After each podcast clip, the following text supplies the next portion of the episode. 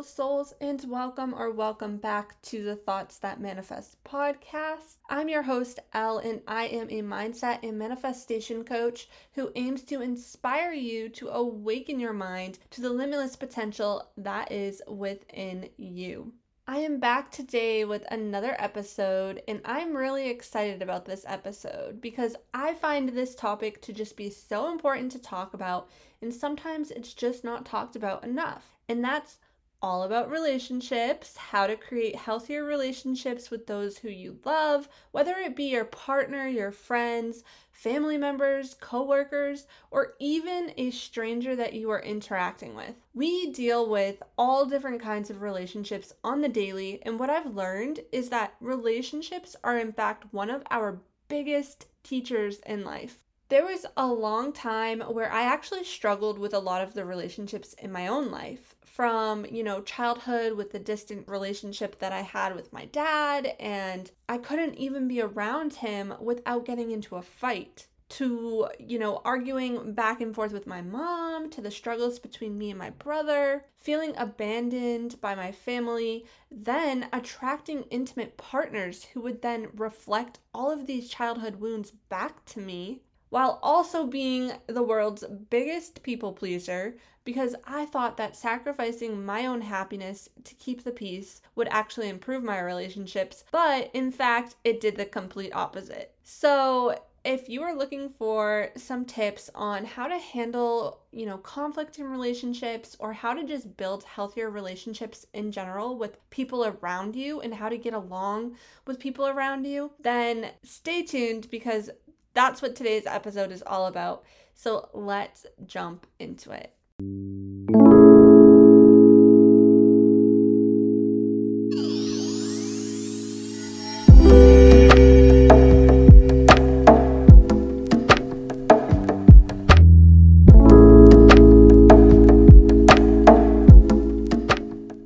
All right, so the first tip to creating healthier relationships is to do the inner work. Take off your rose-colored glasses as well. Now, this is hard because as humans, it can be really hard for us to just, take accountability. And oftentimes, we want to blame everyone else for why our relationships aren't working out or why there's so much conflict, right? It's not because of me, it's because of them. They're doing X, Y, and Z to me. But guess what? Most conflict in relationships can be solved by doing the inner work and realizing that we cannot change people. We can only change ourselves. Do you know how many times I've said, oh, maybe they'll change. Maybe one day they won't be doing this to me anymore. Maybe one day they'll finally, realize that they'll do X, Y, and Z instead of me telling them not to do X, Y, and Z. You know what I mean? Like so many times I have tried to stay optimistic and hopeful that maybe they will change. But what I've learned is that this is actually creating illusions within my relationships. It's not fair to me or the other person to create a version of them in my mind that I want them to live up to. Because it's not our job to live up to others' expectations. It's not our job to live up to other people's expectations, created versions of us. Therefore, it's also not their job to live up to our expectations or created version of self for them. So the number one thing I tell people is to remember that people show us exactly who they are, and we have to see them for who they are and take off those rose-colored glasses.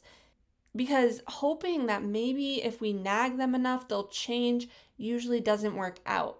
It actually just creates more conflict.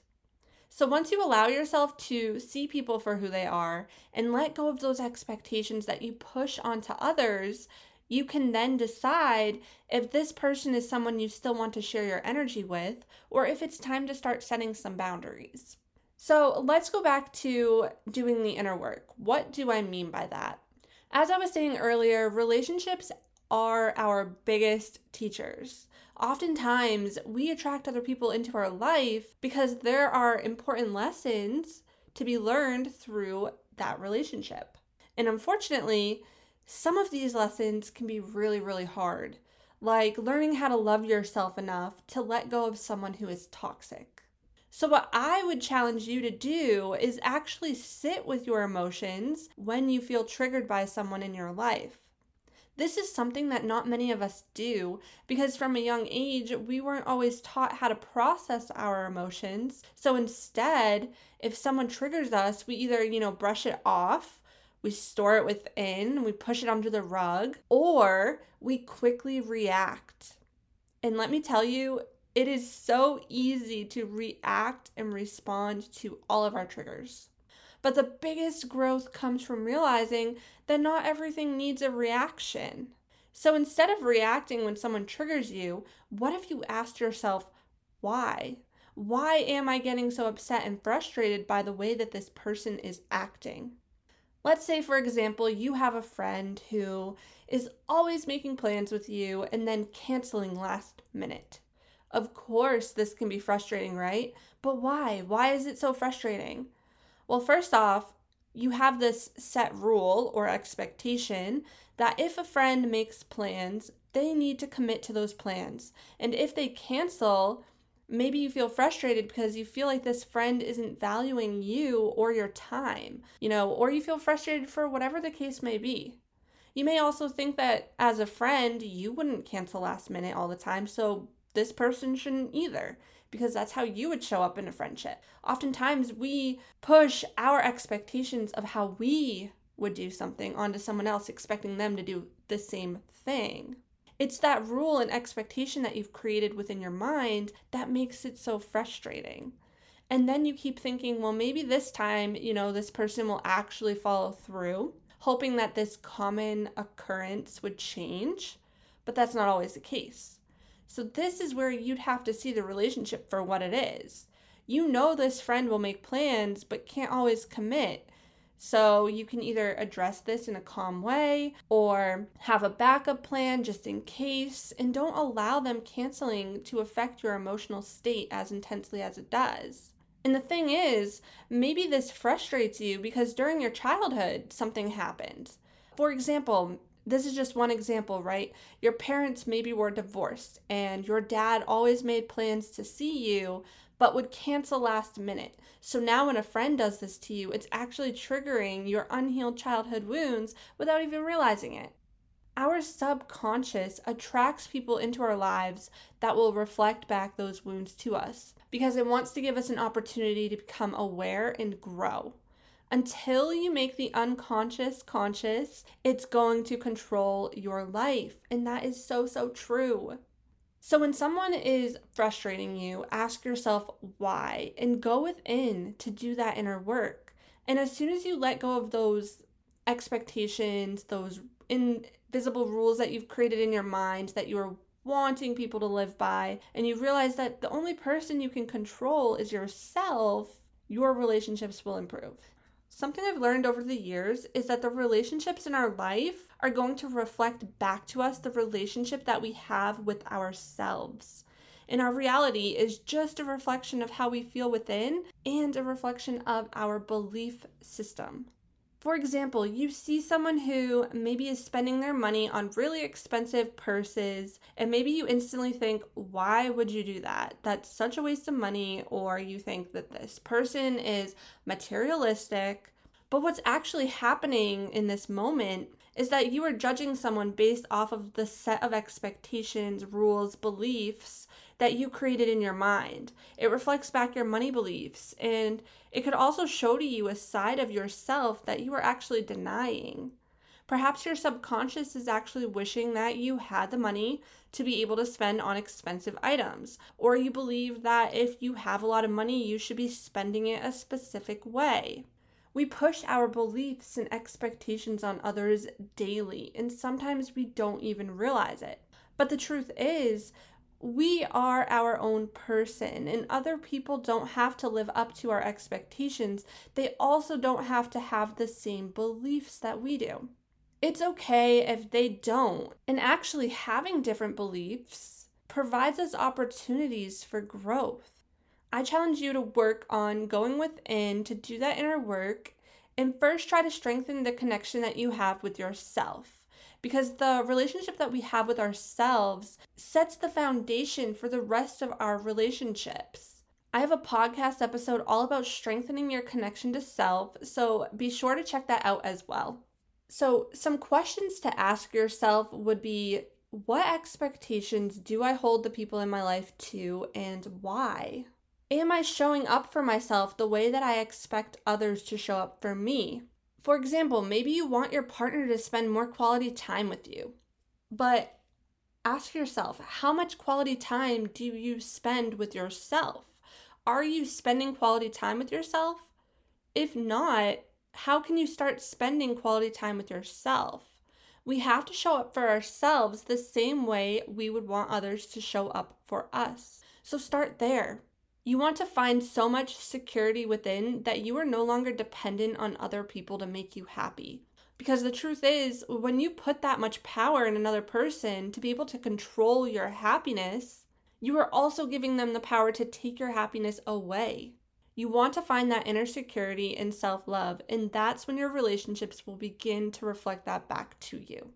All right, the next tip is a big one, and it's also really common, and I'm sure you've heard this all before, but communication.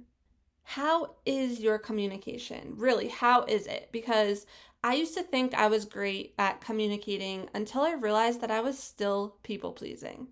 Sometimes we hold back from communicating our emotions due to some underlying fear, like whether it's fear of rejection, fear of conflict, fear of abandonment. But when you hold your emotions in and how you feel within, you are actually creating resentment. You begin to resent the other person because now the other person is continuing to maybe do something that makes you upset or bothers you. But because you'd rather keep that within instead of just communicating your feelings, after a while it starts to build up and create that resentment. So now you can't show up in the relationship in a loving way because of how resentful and frustrated you are at your partner. Your partner is not a mind reader. And as much as you think some things you expect your partner to just know and just do for you, they don't always know or think the same way that you do. Again, those expectations, we all have them. It's hard not to create them, but we also all have a different set of expectations. So let me give you an example.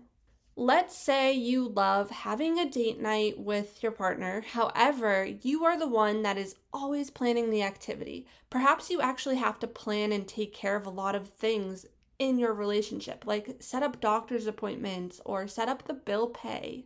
You know, you're doing all of these things and you're even having to set up your own dates and vacations. You are always the planner. So this begins to take a toll on you and really frustrate you, but you continue to just keep it to yourself because you are afraid of conflict. You don't want your partner to take it the wrong way, whatever the case may be. Now, I find that the person who is always the planner in a relationship tends to have some sort of underlying wound connected to having to be responsible at a young age. Whether that's, maybe being the oldest sibling who is always having to help out, take care of the younger siblings, or taking on responsibility at a young age because your parents just weren't there for you as much as you needed them to be. So naturally, you are just a planner and you take on all the responsibilities because it gives you a sense of control. But after a while, it takes a toll on you and you want to be surprised or you want to have fun and not have to worry about every responsibility. But maybe as a child, when you voiced how you were feeling, the adult in your life quickly shut you down, told you that you were overreacting, rejected you in some way, told you that your feelings weren't valid, told you to suck it up. So now here you are in your relationship, taking on every responsibility, right? And being afraid to speak up, and now you're unhappy because of it. See how it's so important to, do the inner work, recognize where this may stem from, and then communicate how you're feeling with your partner. Because if you don't, the resentment is going to build up over time, and that has way worse long-term effects. I also recommend learning about each other's childhoods and triggers. Learn about how you prefer to communicate and deal with conflict. You know, sometimes I want to talk about a conflict right then and there, whereas my partner needs time to decompress and think about the conflict at hand before having the conversation. So when you know about how your partner needs to communicate, you can then compromise. For example, I say to my partner, can we take 15 minutes just to, cool off and then come back and discuss? I also find too that certain conversations you can't just spring on to someone because it can further escalate the conflict. Like if I'm frustrated with my partner about something and I bring this to his attention as soon as he walks into the door from work, that's probably not great timing. Instead, before you bring up something that's bothering you, check in with the person. Ask, is now a good time to talk about something that's been on my mind? And, if not, no worries. That's when you can then ask, when would be a good time? And I was actually having a conversation with my friend about intimacy in relationships and how communication can actually improve your intimacy. But this is such an uncomfortable conversation for so many because they don't want to make their partner feel bad in any way. But what you need to realize is that we all have our intimate preferences, things that we like and things that we don't like. And if you don't ever speak up about what you like or don't like, how can you expect your partner to know? And now you may not be enjoying intimacy as much as you'd like to. Communication can truly strengthen your intimacy a ton. Some tips I always say is to never bring up what you didn't like right after the intimate moment. I find that it can really set the whole vibe off and make your partner frustrated and feel down about their performance when that's not how you intended it to come across. And if you want to mention it right in the moment, you can say, I really like that. Like, I like when you do that. You know what I mean? The best timing I find is when you both are enjoying quality time, you're not stressed out, or in the middle of an intimate moment where you can just say things like, I love it when you do this, or like, let's talk about what we enjoy in our sex life.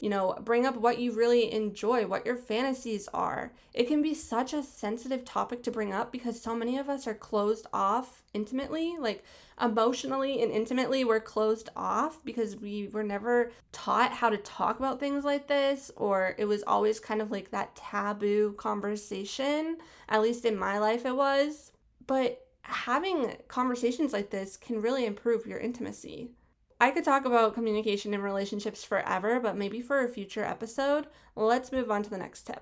Create space to be your own person. I find that it is so easy to lose ourselves in relationships because we feel so dependent on our partner to be that happiness for us. Some people want to spend more quality time than others, and this has always been something that even my husband and I struggled with in the past. I wanted to spend constant time with him, whereas he needed space to also have his alone time and time to decompress, especially after work. And for the longest time, I could not understand why he didn't want to spend time with me as much as I wanted to spend time with him. And what I realized is that we just have different expectations when it comes to how much quality time is enough. That's where compromising comes into play. Because truly, relationships require a fair amount of compromising from both individuals. I also realized that him needing that alone time actually triggered my rejection wounds from childhood. But as I did the inner work and started spending more quality time with myself, it improved the quality time that we had together. I also had the chance to discover hobbies that I love and enjoy that I may not have ever discovered if I was constantly spending time with him. And I actually do these hobbies as a career now. So sometimes we attract people into our lives that we need in order to find things and discover things about ourselves. Having your alone time and being your own person, where you have things that you enjoy doing is so beneficial. It's okay to have different hobbies than your partner. In fact, I find it important. Also, letting go of that controlling energy where you feel like your partner needs to do everything with you in order to feel, worthy, or sometimes even in order to feel safe. Having the space to be your own individual person within your relationship can be a game changer. The next tip I would give to strengthen your relationship would be to never stop getting to know each other. there is truly so much you can learn about a person. You know, heck, we learn something new about ourselves every day too. The more you get to know a person, the healthier your relationship can become. What does your partner enjoy to do? If they could have any job in the world, what would it be? What was their childhood like? Were they taught that being emotionally vulnerable was okay? How was their communication with their parents and siblings? Yeah, some of these questions can bring up unresolved wounds, but knowing how your partner was raised and what kind of relationship they had with their own family can tell a lot about how they handle conflict in your relationship with them. Also, learn about their love language. What's interesting is oftentimes our love language is reflective of what we lacked in childhood. For example, mine is quality time and physical touch. Growing up, my dad wasn't around, and when he was, he wanted to be left alone, and my mom was always working, and when she was home, she was cleaning or doing something and then going to bed. I didn't have that quality time with my family. We didn't eat as a family. We didn't do things as a family. I come from a broken family. It's just the way that it is. So that's something I really craved in my partnerships. I craved that quality time. And also, you know, my family wasn't very affectionate. We didn't just go around giving warm, loving hugs all the time, saying, I love you constantly. My mom was a little bit emotionally detached in that sense. From a young age, I always felt I lacked that affection, that quality time with the ones closest to me. So now that's something I seek out in my relationships. That's how I want to be loved. When you learn your partner's love language, you can then start showing up in ways that make them feel loved, instead of ways that make you feel loved. Because oftentimes we show up for other people in ways that make us feel loved and then wonder why they don't feel loved. Usually it's because we aren't loving them the way they want to be loved. And this is the same for friendships too. You know, sometimes we show up in friendships the way that we think we would want a friend to show up for us, but that's not always necessarily how that friend needs us to show up, right? You know, for one friend, maybe a text shows them that they are loved, whereas another friend needs an actual phone call and to hear your voice. You also want to try your best to listen more and make the effort. Sometimes it's so easy to get caught up in everyday life that when someone is talking to us, we aren't actually listening, or we listen and then do nothing with what we heard. Maybe your partner is talking to you and they say, you know, honestly, work has been exhausting this week. We have a coworker out. I've been having to take on so many extra responsibilities. I'm just so tired all the time. So then maybe you take that, what you heard from your partner, and you think about how you can lighten their load when they get home from work. Instead of maybe they take out the trash all the time for you.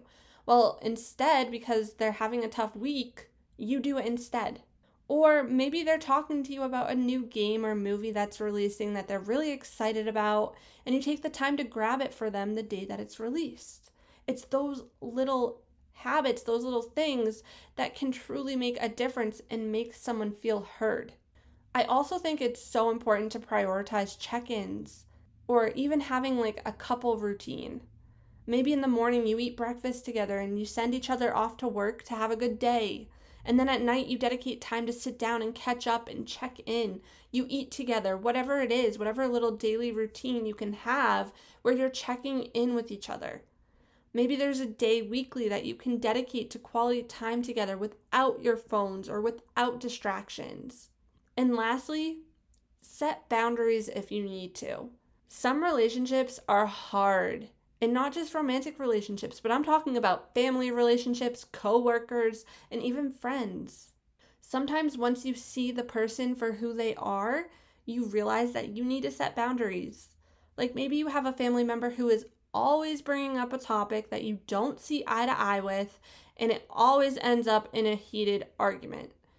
It's okay to set that boundary. You know, you say, listen, I respect that you are very passionate about this topic in your point of view, but we just don't see eye to eye, and that's okay. I think it's just best if we don't talk about this moving forward. Or maybe you have someone who is always showing up unannounced to your home. You know, you say something like, listen, I really appreciate that you want to see me, or maybe they want to see your child. So, you know, I really appreciate you want to see my child. Just make sure you say, I would love for you to come over and see us, but it's important to me that I have at least a day's notice, or, you know, however much time you need to know beforehand. Set that boundary. Or maybe you have a friend who really confides in you and is always spilling their guts to you, and they're always calling you, venting to you, and you really want to be there for them. But sometimes it's too much for you and you need that space. It's okay to set that boundary. Listen, I would really love to be that person for you today to vent to, but mentally, I am not at a place where I can have these deep discussions, and I kind of just need today to just decompress. Can we have this conversation a different day? And that's really hard. You know, it's really hard to set those boundaries because it can feel like rejection for the other person. But what you have to realize is that when you set a boundary and someone is upset about it, it's because they are no longer getting access to something that you once gave them so freely. And that can frustrate them, it can confuse them, but that's not on you. It's not your responsibility to control someone else's emotions. That's on them. And most likely, you setting a boundary is actually triggering their own wounds that they need to work through. So you can see how we are just constantly reflecting back to each other the inner work that is needing to take place. Relationships can help us become more self-aware.